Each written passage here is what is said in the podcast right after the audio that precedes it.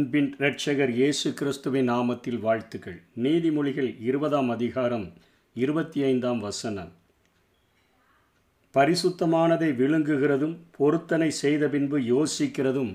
மனுஷனுக்கு கண்ணியாயிருக்கும் என்று இங்கே பொருத்தனையை ஆண்டவருக்கு செலுத்துகிறதை குறித்து சாலமோன் குறிப்பிடுகிறதை பார்க்கிறோம் இதே சாலமோன் எழுதின பிரசங்கி புத்தகத்தில் அவர் சொல்லுகிறார் நீ தேவனுக்கு ஒரு பொருத்தனை பண்ணிக்கொண்டால் அதை செலுத்த தாமதியாதே அவர் மூடரில் பிரியப்படுகிறதில்லை நீ நேர்ந்து கொண்டதை செய் நீ நேர்ந்து கொண்டதை செய்யாமற் போவதை பார்க்கிலும் நேர்ந்து கொள்ளாது இருப்பதே நலம் என்று சொல்லி இங்கே சாலமோன் ஒரு பொருத்தனையை ஆண்டவருக்கு செலுத்தி அதை நிறைவேற்றுகிறதனுடைய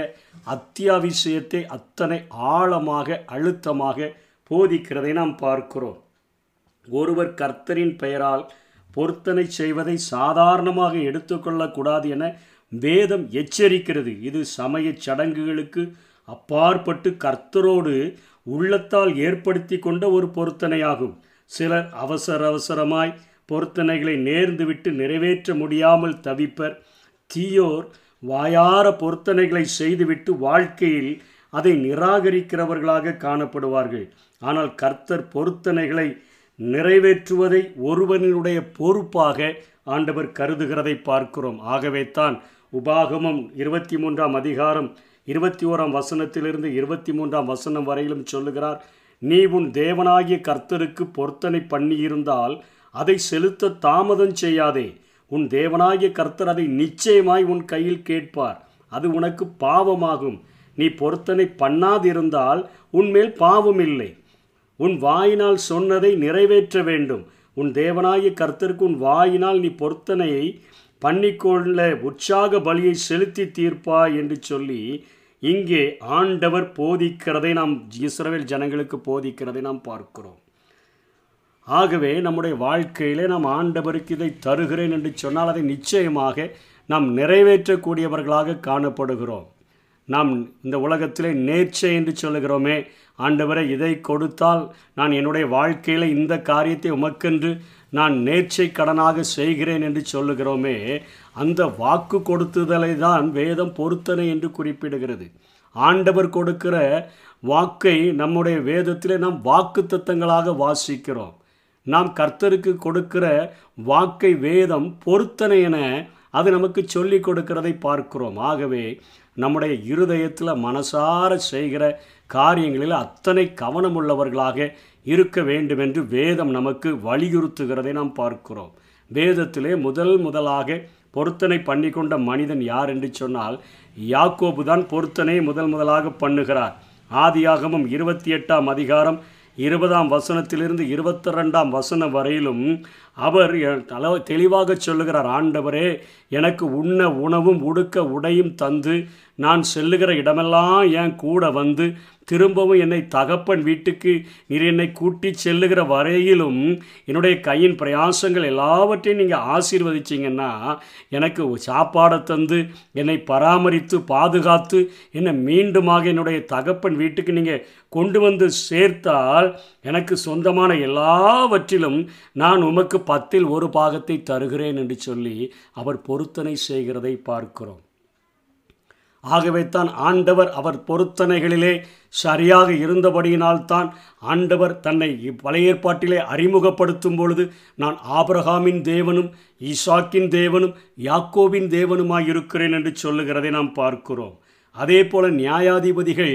பதினோராம் அதிகாரத்தினுடைய அந்த பொருத்தனையை நாம் பார்க்கும் பொழுது அது நம்முடைய இருதயத்தை அசைக்கக்கூடியதான ஒரு பொருத்தனையை நாம் பார்க்கிறோம் எப்தா இஸ்ரவேலுக்கு நியாயாதிபதியாக அவன் யூத ஜனங்களினால் வலுக்கட்டாயமாக இழுத்து அவர்கள் அவனுடைய பரஸ்திரியின் மகனென்று விரட்டி விட்டு விட்டு பின்பாக அம்மோன் புத்திரர்கள் அவர்களுக்கு விரோதமாக யுத்தத்திற்கு வரும்பொழுது இவர்களை எதிர்க்கிற மிகப்பெரிய பராக்கிரமசாலி எப்தாவும் அவனோடு கூட சேர்ந்த கூட்டாளிகளும் தான் என்பதை அறிந்தபோது அவனை அத்தனை வலுக்கட்டாயமாக இழுக்கிறார்கள் நாங்கள் உன்னை தலைவனாக ஏற்படுத்தி கொள்ளுகிறோம் எங்களுக்காக வந்து யுத்தம் பண்ணு என்று சொன்ன பொழுது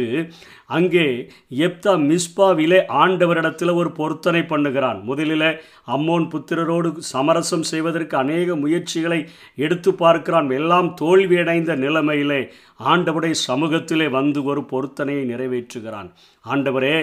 நான் அம்மோன் புத்திரரை ஜெயித்து சமாதானத்தோடு கூட வீட்டுக்கு திரும்பி வரும்பொழுது என் வீட்டில் முதல் முதலாக என் வீட்டின் வாசற்படியிலிருந்து புறப்படுகிறது எதுவாக இருந்தாலும் அது உமக் உமக்குரியது அதை நான் உமக்கு சர்வாங்க தகன பலியாக நான் செலுத்துவேன் என்று ஒரு பொருத்தனை பண்ணுகிறான் யுத்தத்திலே ஜெயம் எடுத்து அவன் திரும்பி வரும்பொழுது அங்கே நியாயாதிபதிகள் பதினோராம் அதிகாரம் முப்பதாம் வசனத்திலிருந்து முப்பத்தி ஒன்று முப்பத்தி நாலு முப்பத்தொம்போது நாற்பதிலே குறிக்கப்பட்டிருக்கிறது அவனுக்கு மகனும் வேற இல்லை மகளும் வேற இல்லை ஒத்தைக்கோர் மகா அவா வாசப்படியில் அவள் தம்பூர் வாசித்து கொண்டு தன்னுடைய தகப்பனை எதிர்கொண்டு வருகிறதை பார்த்து அவன் சமாதானத்தோடு வந்தவன் தன்னுடைய வஸ்திரத்தை கிழித்து கொண்டு அவன் அலறுகிறான் ஐயோ எனக்கு இவ்வளவு பெரிய மனக்லேசத்தை உண்டு பண்ணிட்டியேன்னு சொல்லி அழுகிறான் அலறுகிறான் அவள் புரிந்து கொண்டால் தகப்பன் தன்னுடைய ஆண்டவரோடு கூட மனதளவில் ஒரு பொருத்தனை பண்ணியிருக்கிறார் என்பதை குறிப்பால் அறிந்து கொண்டு அவள் சொல்கிறா நீங்கள் வாய் திறந்து கர்த்தருக்கு சொன்னதை என் வாழ்க்கையில் நிறைவேற்றுங்க ஒரு ரெண்டே மாதம் மாத்திரம் டைம் கொடுங்கன்னு சொல்லிட்டு என்னுடைய கண்ணிமை நிமித்தமாக நான் போயிட்டு வர்றேன் எனக்கு ஒரு ரெண்டு மாதம் டைம் கொடுங்கன்னு சொல்கிறா அதற்கு பின்பாக அவளுக்கு சொன்னபடியே அவன் செய்தான் என்று வேதத்தில் எழுதப்பட்டிருக்கிறது வருஷத்திற்கு இந்த நாட்கள் வரும்போதெல்லாம் அந்த ஜனங்கள் எப்தாவினுடைய மகளுக்காக அழுது துக்கம் கொண்டாடினர்கள் என்று பார்க்கிறோம் ஆபரகாம் தன்னுடைய மகனாகிய ஈசாக்கை பலி செலுத்தும்படியாய் ஆண்டவரே சொல்லி அனுப்பின பொழுது அவன் பழி செலுத்த போன பொழுது ஆண்டவர் அதை தடுத்து நிறுத்துகிறார் ஆனால் வாய் திறந்து பொருத்தனையை செய்து கொண்ட மனிதர்கள் அதை செய்ய தவறினால் அவர்களுக்கு பாவமாக இருக்குமே என்கிறபடியினாலே இந்த காரியத்தில் என் ஆண்டவர் தடுக்காததை பார்க்கிறோம் தன்னுடைய ஒத்தைக்கோர் மகளாக இருந்த போதிலும் கூட வேறு மகனும் இல்லை மகளும் இல்லைன்னு சொல்லப்பட்ட போதிலும் கூட அவளை பழி செலுத்துகிறதற்கு என் ஆண்டவர் ஒப்பு கொடுத்ததற்கு காரணம் என்ன நீ பொருத்தனை பண்ணாதிருந்தால் உன்மேல பாவம் இல்லை உன் வாயினால் பொருத்தனை பண்ணி நீ சொன்ன உற்சாக பலியை செலுத்தி தீர்ப்பா என்று சொன்ன வார்த்தையின்படி ஆண்டவர் அதை தடுக்கவே இல்லை எப்தாவினுடைய மகளுடைய வாழ்க்கையில் எப்தா அவளை ஆண்டவருக்கென்று சர்வாங்க தகலம் வழியாக ஒப்பு கொடுத்ததை பார்க்கிறோம் அதற்கு அடுத்தபடியாக ஒன்று சாமுவேலில் ஒன்றாம் அதிகாரத்தில் அங்கே அண்ணால் தன்னுடைய ஒரு மகனுக்காக கெஞ்சுகிறதை பார்க்கிறோம் ஏலிதான் இருக்கிறான் அவன் அவள் ஜெபிக்கிறதை பார்த்து நீ இப்போமே மதுபானத்தை அடிச்சுட்டு வந்துட்டியான்னு கேட்குற அளவிற்கு அவள் அத்தனை மன கிளேசத்தோடு கொண்டு ஆண்டவரத்தில் ஜெபிக்கிறார் ஒரு குமாரர்கள் கூட இல்லை அன்றுவரே ஒரே ஒரு குழந்தையை தாங்க என்னுடைய பழிச்சொற்கள் நீங்கணும் அது அப்படி ஒரு குழந்தை தந்தால் கூட அந்த குழந்தையை நான் உங்களுக்காக தருகிறேன் என்று சொல்லிவிட்டு தன்னுடைய அரவணைப்பில் ரெண்டு வருடங்கள் மூன்று வருடங்கள் வளர்ந்த அந்த ஆண் குழந்தைய ஒரு ஏலி ஒரு நல்ல பிரதான நான் எப்போ இல்லை ஆண்டோடைய சத்தம் அபூர்வமாக இருந்த அந்த நாட்கள் அவனுடைய குமாரர்கள் அத்தனை கீடான காரியங்களை செய்து கொண்டிருந்த அந்த சமூகத்தில் ஆண்டவரிடத்தில் மனதளவில் செய்த அந்த பொருத்தனையை அவர் நிறைவேற்றும்படியாய் தன்னுடைய மகனை அங்கே ஆலயத்தில் பால் மறந்த பின்பு கொண்டு வந்து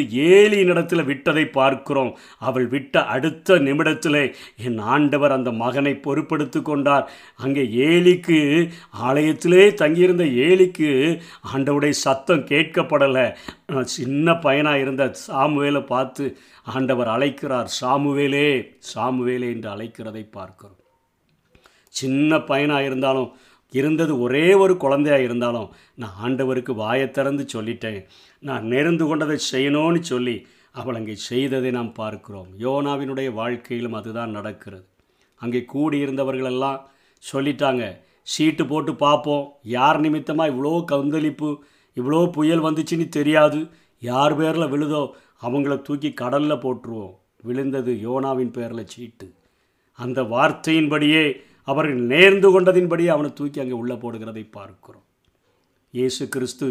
மத்திய ஐந்தாம் அதிகாரத்தில் தெளிவாக பேசுகிறார் பொய்யான இடாமல் உன் ஆணைகளை கர்த்தர் முன்னிலையாக செலுத்துவாயாக என்று பூர்வத்தாருக்கு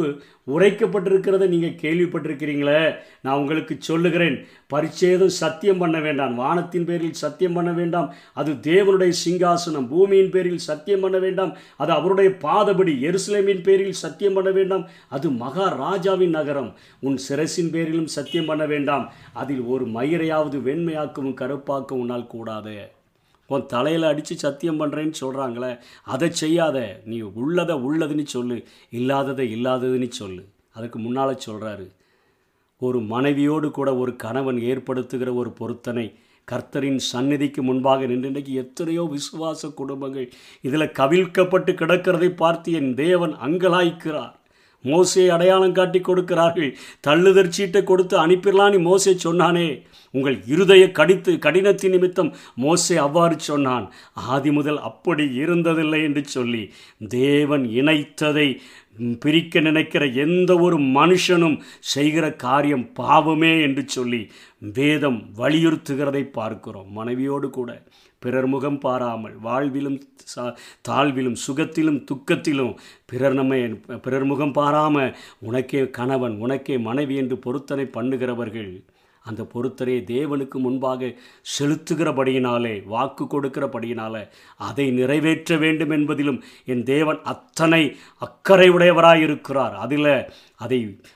விபச்சார முகாந்திரம் இல்லாமல் வேறு எந்த காரியத்திற்காவது தள்ளிவிடணும்னு நினைக்கிற மனிதர்கள் மேலே தேவ கோபாக்கினை நிச்சயமாக வரும் அது பாவம் என்று வேதம் எச்சரிக்கிறதை பார்க்கிறோம் ஆகவே இந்த உலகத்தில் நாம் மிகவும் ஜாக்கிரதையாய் வாழ அழைக்கப்பட்டிருக்கிறோம் நம்ம பொருத்தனை பண்ணனா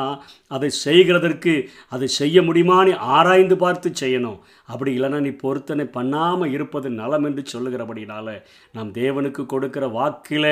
நாம் சரியாக இருப்போம் ஆண்டுடைய கிருபைகளை பெற்றுக்கொள்வோம் கர்த்தர் தாமே நம்மை ஆசீர்வதிப்பாராக ஆமே